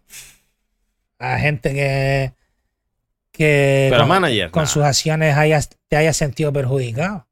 O haya salido mal No, no- parado. no te voy a pedir que me lo digas en público, pero sí en privado me lo vas a decir. Ahí no te voy a meter en ese, en ese, no te voy a meter en ese embrollo, amigo. Que podría tirarte de la lengua, pero nada. No, no, no, voy a hablar, no voy a hablar. No me gustaría. No, porque a veces son suposiciones o cosas que uno se imagina que al final a lo mejor no son la realidad. Vamos a hablar ahora de la Manager League. Tema delicado. Tema delicado, sí. Tema delicado. Porque. mm, Bueno, yo abrí la veda, ¿no? Abrí la veda con esa entrevista que hice a Canarias 7 de un minuto y medio, en el cual no digo nada, solo digo nuestra percepción de, de lo que pasó. No hablo de absolutamente nada de las cosas que se saben. Solo hablo de que la liga no ha continuado, de que la liga no es lo que esperábamos. Y... O lo que, no se, lo que se nos había vendido. Exacto, no se, no se nos vende un evento de cierta magnitud que no llega a ese, a ese nivel y, y por otro lado lo que se nos queda a nosotros, ¿no? Que es ese trabajo que hicimos de buscar patrocinadores, de buscar los equipos, esa ilusión, ese trabajo, ¿no? Entonces, bueno, te iba a preguntar a ti cómo, cómo ha sido la situación con tu equipo, tus jugadores, tu gente, tus patrocinadores. Eh, con el equipo, pues, decepcionado, evidentemente, porque estaban todos muy ilusionados con el torneo, con lo que Aunque se nos no había... íbamos a comer con papas, pero... Eh, bueno, no sé cómo hubiera quedado la cosa, pero yo ya estaba ilusionado con el equipo, ya estaban ganando, estaban las piezas ya... Ah, estaba, había- estaba jugando muy bien, la Estaba verdad. que el estaba- había nivelito ahí. Está. Estaba ahí dando el, traje. el- el jodido ese, ¿cómo se llama? Eh, Eh, Juli. el, el Juli. Juli, la- Agu. la- las hizo ahí. En verdad todos, todos, para mí todos. Había un buen nivel, había un buen nivel. había- estaban compensados. Nada, hermano, el equipo mm, hace poco que les di la noticia porque no quería tampoco, como no sabía cómo iba a quedar la cosa, tampoco quería adelantar acontecimientos. Hace poco sí les dije, hace dos o tres días. Señores, esto está así, la situación es esta. La manager desaparece, sí o sí. Y ya veremos si hay algo más adelante, porque estamos estudiando ciertas posibilidades. Eso fue lo que les dije. Dos o tres me dijeron, cuenta conmigo, Gino, tal, parece mentira, porque les pedí disculpas. Les pedí disculpas porque... No es culpa tuya. ¿Eh? Que no es culpa tuya. No es culpa mía, hermano, pero por ejemplo, por ponerte un ejemplo, hay un jugador que estaba en el Dorama. Dejó el Dorama para jugar la manager. Porque no podía jugar como fillado. Entonces ese pibe ya este año se queda sin fútbol. Porque decidió dejar una cosa para irse conmigo y yo ya no lo, conmigo no va a hacer nada. Entonces ya es un año perdido, un pibito que, que tiene fútbol y un pibe joven. Y eso al final, encima sube historias de el balón de fútbol y una lágrima. Y al final, claro, por, Ah, sí, ese, puedes fichar todavía por por ese- equipo, ¿no? por ese tipo de cosas. Sí, puedes fichar. sí, hasta las últimas cinco Oye, jornadas. Yo siempre Sí, lo digo, la re- eh, aquí todos somos los perjudicados. O sea, nadie ha Eh. elegido, elegi- nadie ha elegido no seguir ahí. No hemos seguido Ya, por las hermano, circunstancias. Por ejemplo, en el caso de este Jabal, yo no sé cómo está la situación en los demás equipos. Si están los equipos cerrados, es difícil fichar ya a media temporada. A no ser que tengas eh, necesidades, equipos que estén en descenso, tal. Pues ese tipo de cosas, por ese tipo de cosas he perdido perdón, he pedido perdón, ¿sabes? Y al final el equipo yo lo he intentado tratar como si fueran profesionales, o sea, no les ha faltado nada, ellos solo han tenido que ir a jugar y ya está. Pero igualmente, la ilusión que tenía, el compromiso que han tenido conmigo, con Oye Carlos, con el entrenador, con los patrocinadores no he hablado, solo he hablado con uno, con Carlos Diego, que me ha ayudado muchísimo, ya no solo a nivel patrocinio, sino con serigrafía. Bueno, tú lo conoces, Carlos Mm. Diego, y con ideas, me regaló portabotas para los jugadores, ¿sabes? Súper bien, en verdad. Y es con el único que he hablado. Y me faltaría hablar con Sao, que es el de Fleje de Flow, y con el otro patrocinador, ACS Renovables, y para comentarles la situación, que no les he dicho nada porque yo también he tenido que, di- que digerir esto un poquito. Y me he evadido un poco de eso, porque sí es verdad que por último ya me estaba chupando mucha energía, hermano. Muchísima, supongo que a ti también Mm. a los demás managers ya estaba ahí como un poco todo muy negativo. Oye, Carlos también me dijo, hermano, mm, antes de que fuera el parón, me dijo, no voy a ir hasta enero, porque estos rollos no me gustan. Sí. ¿Sabes? Ya empezaron a crearse un poquito de cosas negativas que al final te van chupando la energía. Y por una parte el parón a mí me vino bien porque dije, mira, me desintoxico de la liga, de mi equipo, que al final también estás pendiente de los jugadores y es una responsabilidad. Y ya cuando empecemos, ya otra vez me meto en el ajo. Pero si es verdad, te voy a ser sincero, eh, cuando se decidió que había parón, yo 100% sabía que no se iba, que no se iba a retomar esto. 100%. No me digas por qué. Pero yo sabía que esto no. No, ya, ya era insostenible, ya. no, no iba a volver. no iba a volver. Ya mm, todas esas empresas que habían participado en diferentes, por diferentes situaciones, ¿no? Y el que hace los vídeos, el que graba el Twitter, ¿qué tal? Si no han cobrado, que no han cobrado, ¿vale? Aquí el, el, el, el susodicho dice que sí, pero ellos dicen que no. O sea, nosotros la información que tenemos, nosotros no hemos cobrado. Y mm, en parte por eso nos sigue, porque es insostenible, porque si nadie nos graba en Twitch, si nadie pone el sonido, si... ¿De qué servía esa La etiquetera, todo. Una, una cantidad de problemas que haremos algún especial, pero estamos esperando de el asesoramiento jurídico para hacerlo bien. Eh, hemos contado nuestra experiencia ahora, pero lo haremos bien, contaremos. Hay gente que está deseando salir, como el gran amigo Medifer, está loco por salir en hacer un podcast de la Manager League. Es mi, es mi recomendado de hoy. El gran Medifer. Medifer. Ya me estás adelantando a la pregunta ya. Porque sé que me vas a preguntar la última pregunta que quién me recomiendo. Pero porque me las he hecho y porque veo tus podcasts. ¿Y por qué, y por qué, por qué traerías a, a Medifer? ¿Por qué? Para mí. ¿Tú crees que hermano, Medifer es tan, tan interesante? ¿O solamente se hace vídeos con el micro y la corona? A ver, solo hace vídeos con el micro y la corona. Pero para mí Medifer ha sido el descubrimiento de 2023. Es una de las cosas positivas que me llevo de la mano y un tío como Medifer.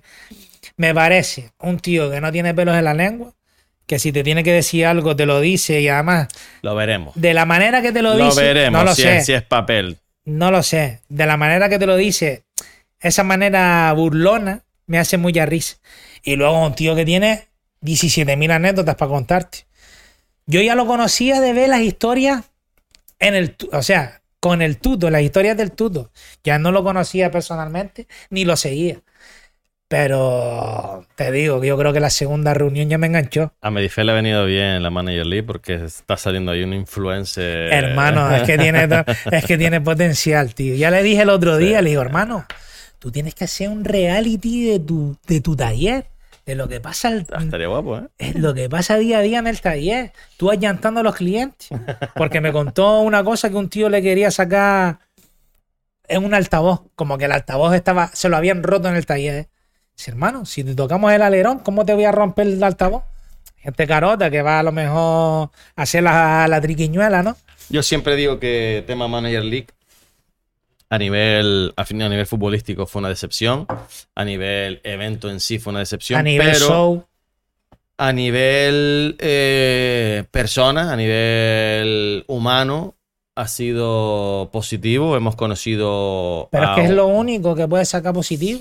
Es que no hay nada más. Y no es poco, de verdad que no, No, es poco. no, claro es que poco. no. Ha sido, ha sido casi todos los managers con gran cantidad de ellos, con unos más, con unos menos, con- has, has hecho amistad. Están saliendo todos aquí al final en el podcast, eh, independientemente de la manager mucho ya había previsto traerlo. Eh, pero está guay. Y si surge esa nueva, esa nueva liga, que es la Master League, si sale, eh, pues evidentemente ya también ha servido para hacer ese evento, ese evento tan interesante, pero bien. Yo creo que es lo único que saco en positivo de la manager. Eh, una de las cosas, porque no vamos a, poner todo que es negativo. Casi, sobre todo porque lo que tú has hecho positivo es cosas individuales. O sea, yo lo que he formado, lo que creé en los equipajes, los jugadores, todo eso lo busco, lo veo como algo positivo. Pero sí es verdad que para mí lo único que se ha sacado en positivo de la manager es los contactos y la, entre comillas, amistad que se ha, ha surgido entre los managers. La posibilidad de conocer a la gente. Por ejemplo, la posibilidad de conocerte a ti. Tú y yo de primera no cuadramos bien. Tú conmigo, yo contigo sí. Yo, bueno, si es verdad. Tú. Soy Mr. Beef, hermano. yo, por ejemplo, si al principio sí es verdad que, bueno, lo hablamos, tal, nos dimos la oportunidad Y a día de hoy me cae de puta madre. Me parece un tío súper interesante. A pesar de, para que tú lo sepas, a pesar del primer momento no tener buena conexión, sobre todo por mi parte, yo he visto todos tus podcasts. Ah, Vale. Así que. eres, un, crack. No, porque igualmente me. A pesar de. Yo qué sé, de lo que yo pensaba en, ese- en aquel momento de ti, Aún así los veía. eh, los veía igualmente porque me parecían interesantes y era una cosa que me gustaba. Incluso se lo iba a decir a Medifer. Eh, le digo, no, a mí me parecen súper interesantes los podcasts de este chaval, tal. Y es lo único que saco en positivo. La amistad que hemos hecho entre algunos, los contactos y, y hay buen rollo. Esta valoración eh, la haremos dentro de unos meses y veremos qué más cosas hemos sacado en Bueno. positivo que serán más. Por lo menos hasta el día de hoy lo que conocemos Es el nivel personal. y el chat, también te digo que... Sí, que tiene una bajada, Ahora- pero volverá a ahora subir. está un poco, eso te iba a decir, ahora está un poco medio desaparecido, pero los momentos álgidos del chat, O sea, hermano, fueron muy divertidos. ha sido de llorar hasta las 3 de la mañana, escuchando audio, eh, viendo fotos, eh, viendo qué dice uno y el otro más loco contesta. Yo creo, sinceramente, creo que es el mejor chat que tengo en mi WhatsApp, ¿vale? Porque es que es una puta locura. Cuando no es Juana, es que cuando no es Juana es la hermana, tío. Y cuando uno está en bajada, el otro está en subida. Y siempre muy guay, tío. Es lo, lo bueno de esto que tenemos. Te voy una pregunta que sé que conozco tu situación personal. eh, la voy a hacer eh, independientemente de todo, que Quoran, nuestro patrocinador principal, son asesores financieros y es simplemente cómo inviertes tu dinero, que sé que es invertido. Bueno, tengo una inversión, una operación ahí que ha sido en bolsa, que es medio contratado un broker. un broker que me va a romper, ¿sabes? Un broker. Rompe todo. ¿eh? Y estoy esperando a la recuperación de, ese de esa inversión más los beneficios. Supuestamente ya se me ingresó hace tiempo, pero no me ha llegado nada. Y no sé si va a ser una estafa, que desde el primer minuto ya me vuelo que es una estafa. Pero yo sigo, confía, con- sigo confía. Hombre, sigo te- confiando. Es que lo único que me queda, hermano, porque como no confíe, de influencia a preso. ¿Sabes? Que. Y quiero hacer las cosas bien porque es que. mm, yo llevo tiempo haciendo las cosas muy bien en mi vida como para meter la pata ahora con 40 años, tío. Esperemos Porque que es para meter la pata. tío. Porque es para meter la pata. Pero bueno, Gana tan, gana tan. Esa es mi inversión y dos casas en alquiler que tengo. Bien. Eh, músico preferido. Te voy a ser sincero. Escucho de todo. Puedo escuchar Tutu Durán. Puedo escuchar Tupac cuatro horas y de repente escuchar Camela. Soy así. Escucho de todo menos heavy metal. Pero mi cantante preferido, mi rapero preferido, por las letras, por la manera de expresarse, por todo. Aunque ahora está de moda en TikTok. Cancerbero. Yo lo llevo escuchando muchos años atrás he seguido mucho sus pasos, su caso de fallecimiento, su muerte, su asesinato. Ya murió. Mm. No- En 2015. Sé, sé quién es, pero 2015, sí, sí, sí. asesinato. Asesinato. Y pero además yo lo sabía desde hace muchísimo tiempo porque yo sigo páginas de un tío que se llama El Changa Oficial y Índigo, unos canales de YouTube que hablan mucho del caso Cancerbero, de lo que pasó, de lo que tal, las pruebas que hay, lo que no hay. Y yo lo he seguido desde hace un montón de años, modo psicópata. Y, a- y a este año ya se, se sabe la Un verdad. rapero español. No, venezolano. Ah, venezolano. no sé es, venezolano. O sea, sé quién es el nombre cáncer, pero lo conozco, pero deberías, no consumo su deberías, música. deberías escucharlo. Es que no hermano. soy de rapero, sí, No, pero escuela, es Tupac, un- Dogg, Es un eso sí. poeta, hermano. Es un poeta. Es el Nostradamus del siglo XXI. Es una locura. Puede ser que haya visto. ¿Tú has visto ahora estos vídeos que salen en TikTok de, de- que sale hablando el propio protagonista mediante una imagen de ella contando su historia? Ah, sí. Hola, sí soy cancerbero. Morí, no sé qué. Sí, da igual. sí lo vi. sí, sí, sí. Ah, Pero hay unas cuantas de él. No hay una sola. Hay Mm, tres o cuatro. Recuerdo días. verlo ahora. Pues hace poco sacaron un tema que se llama Bendiciones, Santa Suerte. Y hermano, Son nueve minutos de tema. Joder. Son un montón de raperos, KCO, aldeanos, eh, follones. Y el último, uno de los últimos es Cancerbero. Le ponen la imagen en la IA y, y no sé si es la voz de él o es alguien, porque hay dos, o tres, con ella. dos o tres imitadores de. También puede ser. Y hermano, sale en el tema y te quedas loco, ¿sabes? Es como decir, hermano, en serio. Acaban de sacar tío. Es una pasada. Y Lo te, lo te lo recomiendo, te recomiendo que escuches su música porque es muy profunda. Eh, no es una música de esta de perreo. Es música ras conciencia. Música que te hace pensar, historias, algunas historias de ahí de Venezuela. Y no se callaba. Era. Cantaba contra ¿Quién lo mató? El Estado. lo, lo mató una chica que se llama Natalia Molnar, que era, a ver, él muere en un apartamento con otro chico, que era su productor. La mujer del ¿Mueren los productor, sí, la mujer del productor los mata a los dos. ¿Qué pasa? Que la mujer llama a su hermano y a dos o tres más para que finja o el escenario del crimen sea un que Cancerbero mata a su amigo Carlos Molnar y ella, mentira, te dije Natalia Saldiva se llama, creo. Y preparan la, como que Cancerbero mata al productor, a su amigo, y se suicida. Quitan una ventana, lo tiran, como que el cuerpo si se suicida no, no cuadra, eh, si mata a su amigo, que fue lo que se dijo, no tiene sangre en las manos, porque el amigo muere apuñalado, no tiene sangre en las manos, no es como el culo. Sí, sí, lo hicieron súper mal. Eh, la autopsia se la hacen unos amigos de la piba que los mata. Eh, el edificio de donde muere es del padre de la piba. Las cámaras ese día no están conectadas. Pff, hermano, que tú te pones a mirar y dices, chayo, uno más uno es dos. No hay que ser muy listo. Pero todos estos años han hecho como que ha sido. Yo tengo mi opinión personal y creo que hay otras más personas implicadas por todo lo que yo he visto de pruebas y entrevistas de personas del mundillo y cercanos a él. Tengo mi propia teoría, pero bueno. Eh, eso es así. Bien, ¿película preferida? Snatch, cerdos y diamantes. Creo que te la dije la otra vez. ¿Y serie, me dijiste? Príncipe de Bel Air. Príncipe de Bel Air. eh, Breaking Bad. La También. comida no te la voy a preguntar porque fue. Breaking Bad. La comida fue el vídeo. fue el vídeo. Pisto, hermano, pisto del polvorín, sí señor. Con su calabacín, su papita, su huevito, sus cositas. Ese fue el vídeo que más petó. ¿Sí? El pisto, sí, sí, sí. Hay pisto. mucha gente que lo ha comentado y siguen comentando. Siguen comentando Sí, sí, sí. A mí me encanta el pisto, leí Sí, sí, hace sí. dos o tres días. Digo, ah, ese es de los míos.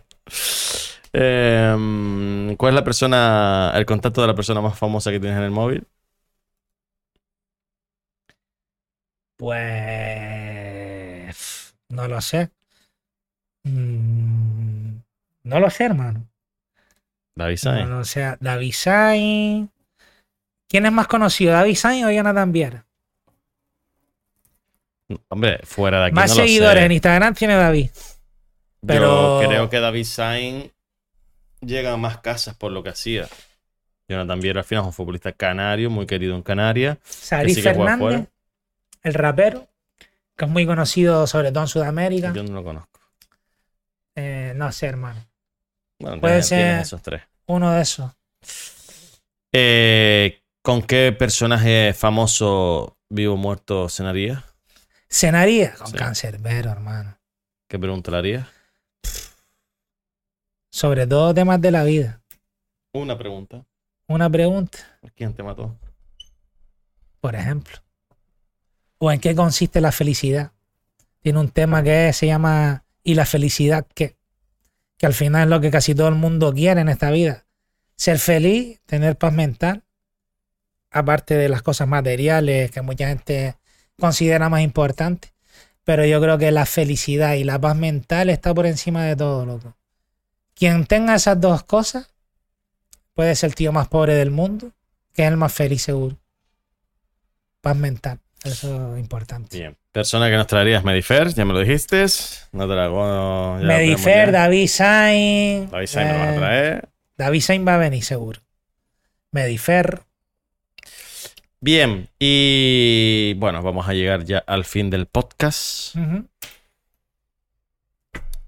Gracias, gracias por... Gracias a ti por llamarme, por invitarme, por contar conmigo. A pesar que no vamos a hablar aquí solo de, de los demás. Ahí va el beef. El a beef pesar de que me tenían la lista roja, porque no vamos a hablar. Negra, negra. Negra era la lista. Lista negra. Me puso la lista negra, hermano. Me llama de un día para otro. ¿Puedes venir? Le digo, no puedo. La contestación fue un poco seca. Si es No, verdad. ver, yo... Y tampoco teníamos buena relación eh, ahí. Yo me dije, este tío No, hermano, me no llamaste. un quiere venir. No. No pasa nada, o sea, no pasa nada, pero tal como tú me dices las cosas, es un no me apetece y no, no, iba, no iba mal encaminado. Tú tenías una opinión de mí equivocada por diversos motivos, pero bueno, no pasa nada. Oye, yo tan, tan- tan pronto te pongo ahí, Pero te es, pongo la otra. es como te estoy diciendo antes. Yo no tengo. O sea, si una cosa no quita la otra. Yo te juro, por mi madre, que es lo más sagrado que me ha dado la vida, hermano, bajo tierra, que yo no te dije que no, ni porque me llevara mal contigo, ni porque no quisiera. Te juro por Dios que fue porque me dijiste de un día para otro de venir. Y no podía. Mira, hoy, hoy sí te iba a decir que no. Pero no, te digo una cosa, yo no fue que no que me moleste porque no viniera ni mucho menos, la verdad que no, porque entiendo que todo el mundo tiene su responsabilidad. Sé la forma en que me lo dijiste, digo, Fue muy aquí seca la respuesta. no hay aquí no hay flow. Lo voy a Aquí no- buscar, aquí mano. no- aquí, A no, ver qué te contesté. aquí no fluye, este hombre no, quiere venir. Fue una respuesta muy seca, te lo admito, pero no fue porque no te, te quisiera voy venir. te voy a hacer una primicia. Oye, Carlos. Lista negra, Oye, hermano. Carlos también estuvo en la lista negra. En serio, hermano. Sí. O sea, ya eres un crucificado, hermano. No puedes ir así por la vida, tío. No puedes ir así por la vida. Me lo dice la gente te- de Biff. te- pero la gente, pero yo te tengo, yo tengo más edad que tú y te puedo enseñar Pero- un poco. Escúchame, cabrón. Pero te voy a decir por qué. Yo decía. a Eres esta un gente, picado, tío, Yo eres- decía, Chacho, oye, Carlos, parece que me estoy carteando con él. Me escribe cada siete días, me contesta el WhatsApp. Pero a ver, tú tienes que entender, yo, por ejemplo, a no llegarlo, hermano, yo tengo la Pero mi- nada, la- lo mismo. O sea, yo no iba en- en- mal encaminado. Oye, Carlos también tenía una idea preconcebida de mí, negativa, no por el podcast, simplemente por otros temas, eh, equivocada. Y él lo admitió. Si no él, no, él no. Yo hablo con Oye Carlos, eh, no todos los días, pero sí hablo a menudo. Y él contesta, no al momento, lo típico, pero cuando tal Y contesta. más, o sea, y más él que tiene flejes de seguidores y es pesado, en pero verdad. yo con él hablo y Yo te digo, siempre. yo no te dije que no porque no quisiera venir. Ya está, no te rayes más. No, tío, porque. Olvídate, ya estás aquí. Porque para limpiar, para limpiarse el tema de la lista negra, me está metiendo a mí en la mierda. No, Hermano, no, no. eres un crucificador y eres un picado. No se te puede decir que no a nada, porque ya pones una cruz. No puedo, no puedo decir que no soy un picado, porque tú me decís un Lo ves, cabrón. Pero, pero sí atiendo a Mira, razones. estoy buscando la conversación. Yo, tío, no la tengo. Yo sí la tengo, pero no la voy a buscar. Ya, qué perro, tío. Luego te la digo. Bueno, vamos a terminar el podcast. mía, la culpa no, no, la culpa de nadie. Aquí está, ya está. Eh, Dos ha hecho Nos dos ya. llevamos bien, ahora nos llevamos Nos bien. A día de hoy nos madre. llevamos bien y tenemos. A pesar de que me gana el partido porque me saca a los dos mejores. a do- no, los dos mejores no. Perro dos viejo, de los papá. mejores jugadores del Perro viejo, papá. Me lo saca del partido. Muchos años en el fútbol base. Bonilla. Bueno, Los Bonillas Amigo. son unos cras los dos. gracias por venir. Gracias a ti, hermano. Ahora vas a mirar tu cámara, te vas a despedir de la gente y vas a dar un consejo de esa persona que le gustaría de hacer como tú, pero como haces tantas cosas, que eh, ¿qué te gustaría hacer a ti? ¿Te gustaría ser artista en cualquier ámbito? Pues dar un, dar un consejo de lo que tiene que hacer o lo que no tiene que hacer. Y mira para la cámara y Vale, despídete de el ellos. otro día dije que si quieren ser como nosotros, lo mejor es no hacer lo que hacemos nosotros. Pero en verdad es una mierda, una mierda de consejo. Nada, espero que les haya gustado. Este, este podcast ha sido un poquito más personal. No, si esperaban risas, no. Algunas han habido, pero no era el principal objetivo. Y nada, para la gente que quiera sinceramente hacer cosas, eh, que se lo ocurren, que sean constantes, que estudien, que se formen, porque al final es muy importante formarse, que, que sean felices y que hagan cosas que les llame y que les sienta bien. No hagan cosas obligados, no hagan cosas que, que a la larga les puedan generar ansiedad. Si es verdad que si quieres conseguir algo, constancia. Pero eh, lo importante, ser felices con lo que están haciendo. Es muy importante porque desde que una cosa que te gusta se convierte en una obligación, ya no te gusta. Así que las cosas hay que hacerlas de corazón. Y todo el que quiera. Yo no he conseguido nada. Estoy hablando aquí como si fuera David Beckham, pero bueno. Mi consejo como persona de 40 años y de haber vivido mucho y de haber metido en esta, está metido en esta historia es que las cosas que hagas de corazón porque va a salir el triple mejor de que si las hace con obligación.